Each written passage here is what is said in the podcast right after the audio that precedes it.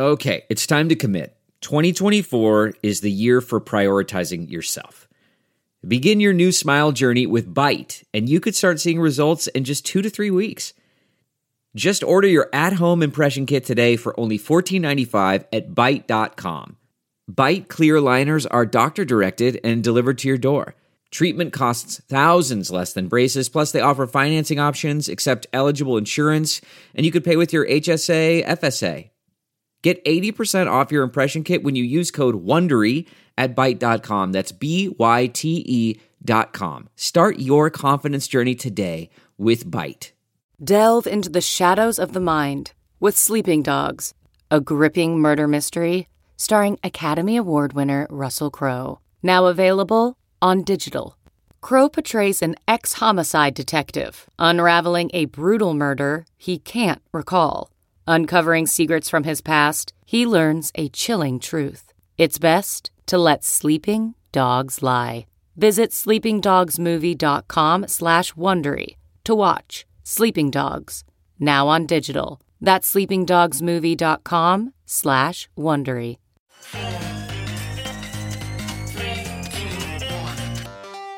Welcome back to The Breakdown with me, NLW. It's a daily podcast on macro, Bitcoin, and the big picture power shifts remaking our world. The breakdown is sponsored by Nexo.io, Chainalysis, and FTX, and produced and distributed by Coindesk. What's going on, guys? It is Thursday, September 8th, and today we are talking about the rise in CBDC skepticism among U.S. regulators and politicians. Before we get into that, however, if you are enjoying the breakdown, please go subscribe to it, give it a rating, give it a review, or if you want to dive deeper into the conversation, come join us on the Breakers Discord. You can find a link in the show notes or go to bit.ly slash breakdownpod. Also, a disclosure as always, in addition to them being a sponsor of the show, I also work with FTX. All right, folks. Well, yesterday, one of the things that I had right at the top of my list of 38 things I think we've learned in the last year is that while crypto is not going to be banned in the US, it is going to be regulated. And oh my, have we had an absolute flurry of commentary on what that should look like from senior US officials. In fact, it may take me more than just today to get through all of it. I also wrote about how CBDCs seem to be going a little bit slower than it might have seemed they would go back to 2020, for example. That is going to be the particular focus of a lot of today's discussion. But where we're going to begin is with a speech from Michael Hsu. Michael is the acting head of the Office of the Comptroller of the Currency. This was a position that was formerly held by, if you'll remember, Brian Brooks, who is now the CEO of Bitfury and was before that general counsel at Coinbase. During Brian Brooks' short tenure there, the OCC greatly expanded the way that banks and financial institutions could interact with the crypto industry as a whole, and specifically stablecoins. Hsu has been under intense pressure since coming to office to reverse many of the policies that Brian Brooks set in place and start fresh.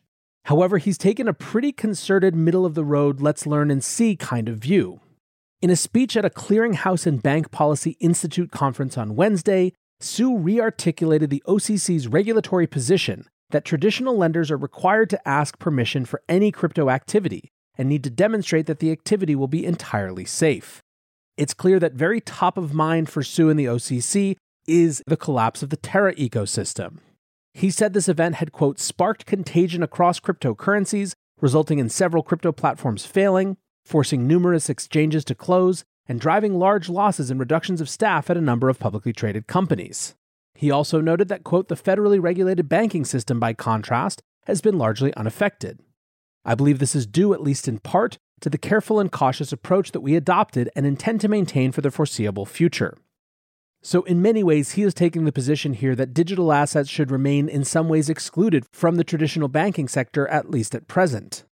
One other really interesting thing, he said that while crypto regulation is still seen as a priority, the collapse of crypto markets have given regulators some breathing room.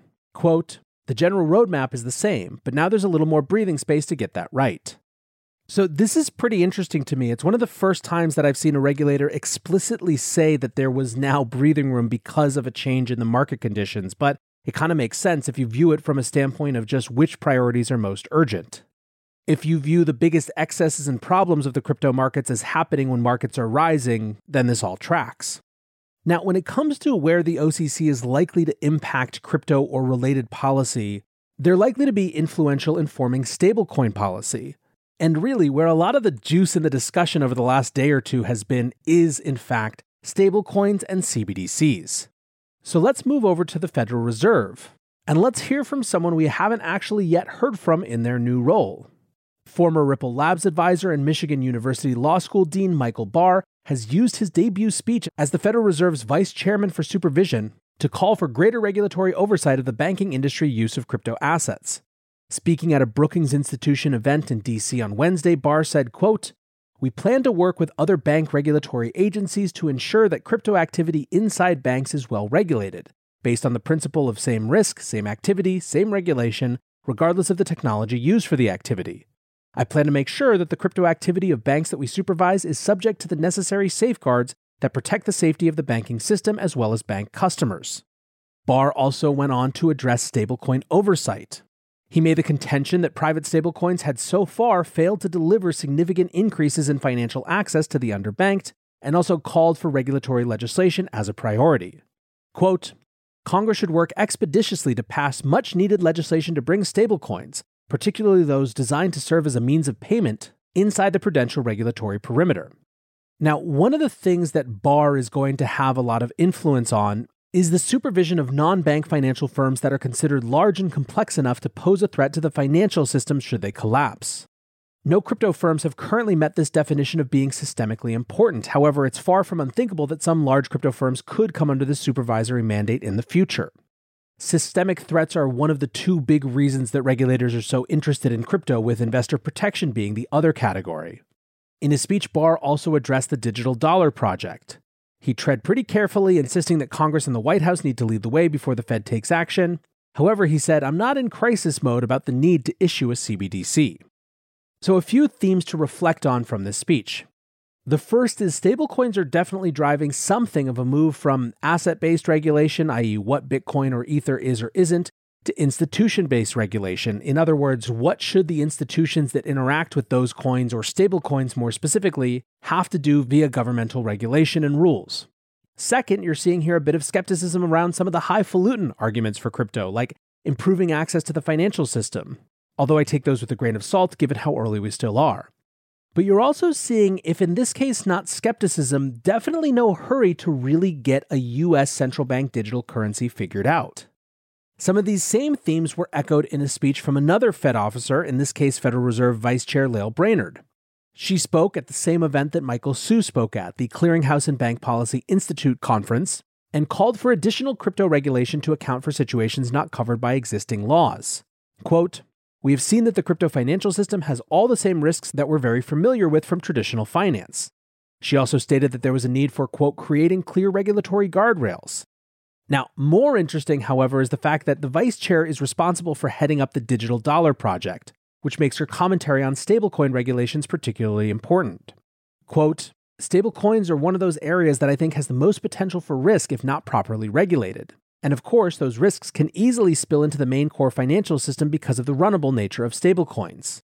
And what about her thoughts around CBDCs? Quote, I don't think it's particularly relevant today, but we see the financial system moving in a digital direction every day. She also noted that the Fed's instant payment rail system, FedNow, is expected to go live between May and July next year.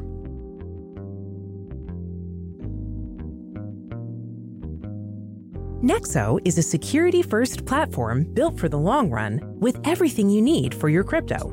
Five key fundamentals, including real time auditing and insurance on custodial assets, safeguard your funds, making Nexo the right place for you to buy, exchange, and borrow against your assets safely. Learn more about Nexo's reliable business model and start your crypto journey at nexo.io.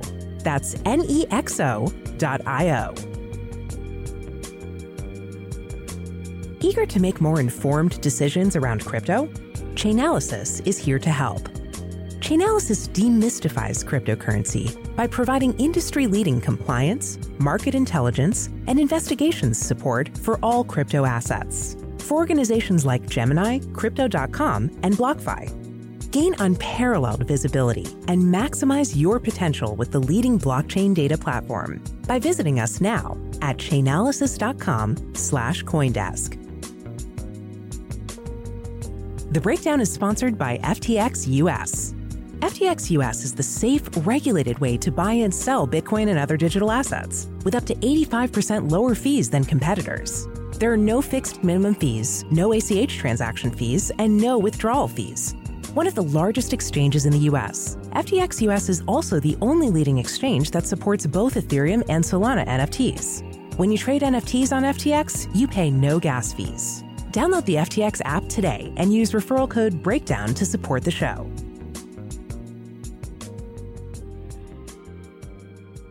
Let's pause for a moment and talk about FedNow.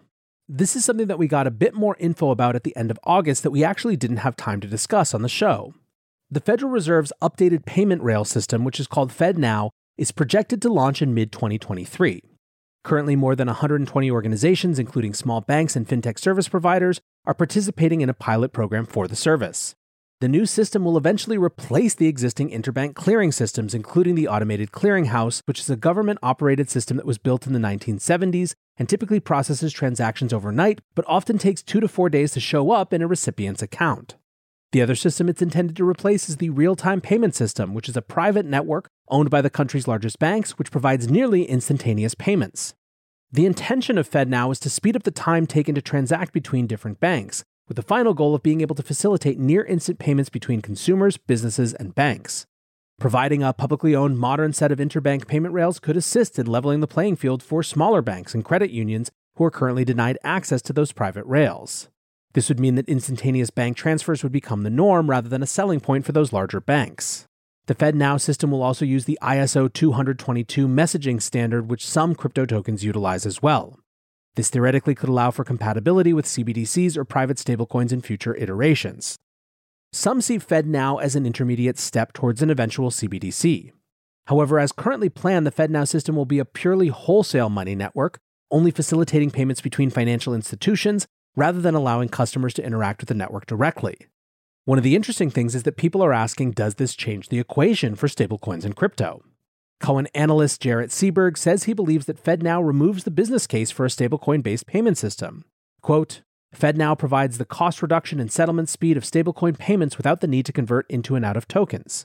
FedNow could then slow the growth of these tokens, which may help address policy concerns regarding stablecoins. Paul Kiernan, an economics reporter for the Wall Street Journal, writes FedNow is launching in 2023. Very important to understand there are two types of CBDCs wholesale and retail. Wholesale is how banks send money to each other. Retail is programmable money from central banks to citizens. FedNow is wholesale.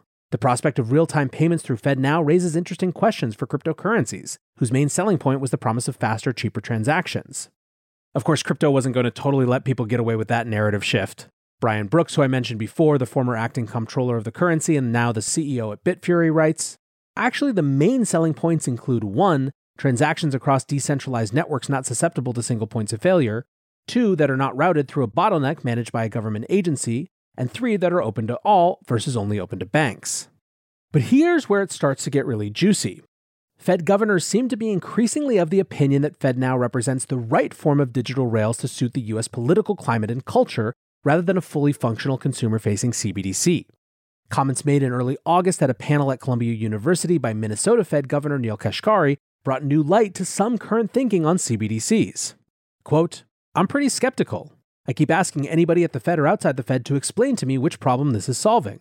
What is it that a CBDC could do that Venmo can't do? All I get is a bunch of hand waving. Maybe it's better for financial inclusion. Maybe it's better for cross border remittances. Maybe. Is there any evidence that it is? What about China? China is doing it. I can see why China would do it. They want to monitor every one of your transactions that you could do with a CBDC. You can't do that with Venmo. If you wanted to impose negative interest rates, you could do that with a CBDC. You can't do that with Venmo. And if you wanted to directly tax customer accounts, you could do that with a CBDC. You can't do that with Venmo. I get why China would be interested. Why would the American people be for that? Niko Jilch wrote This is the president of the Federal Reserve in Minneapolis telling the truth about central bank digital currencies. They're useless unless you want to control, surveil, and tax the hell out of your people, like China wants to, and Europe apparently. Now, not everyone in the Fed feels that way. In an interview with the Wall Street Journal last week, Atlanta Fed President Raphael Bostic said discussing FedNow and CBDCs, quote, I think at a very base level, both are going to be needed. Where the CBDC skepticism is picking up more traction is in Congress. Just yesterday, 24 congressional Republicans sent Fed Vice Chair Lael Brainard a letter regarding CBDCs. They reference a May appearance from Brainard on the Hill, but wanted to follow up, given that there are deadlines from the Biden executive order that are coming up.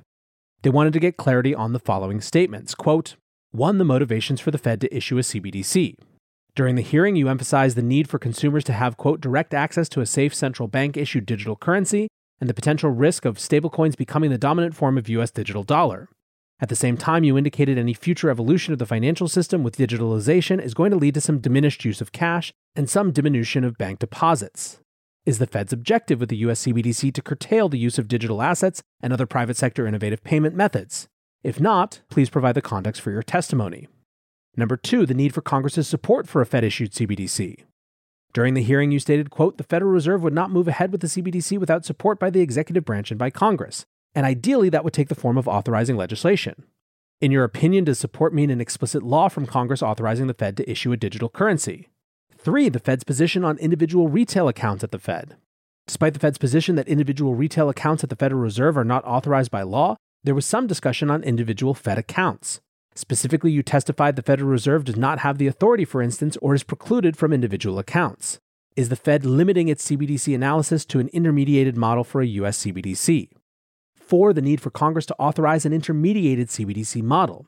The Federal Reserve Act provides the Fed with the authority to issue Federal Reserve notes at the discretion of the Board of Governors for the purpose of making advances to Federal Reserve banks. Based on the text of the Federal Reserve Act and the supporting historical context, it is evident that Federal Reserve notes are paper currency. Is it your view the Federal Reserve may not establish an intermediated CBDC model without direct authorization from Congress? 5. The need for strong support from the executive branch. You testified that the Fed must have strong support from both the executive branch and Congress. Please describe what strong support from the executive branch looks like. Is it in the form of a letter or executive order? They then ask her to get this back to them in writing by no later than September 30th. Now, it's clear that the Fed is trying to be non committal here. As I was writing this, Jerome Powell, the Fed chair, gave a speech, his last public appearance until the next FOMC meeting, September 20th to 21st. It was at a conference called the State of Monetary Policy After 40 Years, and Powell gave a much retweeted quote now that said, CBDC should be privacy protected, intermediated, widely transferable, and identity verified.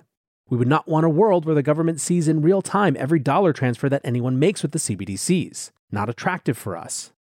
Now, there were many claims that that seemed pretty hypocritical coming from a government official that just sanctioned Tornado Cash, although, of course, these are very different to parts of the US government. Over and over, Powell said that no decision has been made regarding a CBDC, and limited the Fed's role to, quote, carefully analyze trade offs and challenges on a possible CBDC. The key theme in all of this is a rising CBDC skepticism among US officials.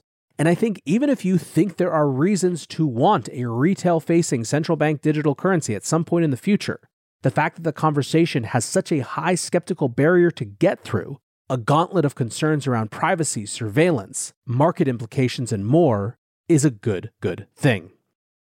For now, I want to say thanks again to my sponsors, Nexo.io, Chainalysis, and FTX, and thanks to you guys for listening. Until tomorrow, be safe and take care of each other. Peace. I want to tell you about Coindesk's new event, the Investing in Digital Enterprises and Asset Summit, or IDEAS. The event facilitates capital flow and market growth by connecting the digital economy with traditional finance. Join Coindesk October 18th and 19th in New York City for a 360 degree investment experience where you can source, invest, and secure the next big deal in digital assets. Use code BREAKDOWN20 for 20% off a general pass. You can register today at coindesk.com/ideas.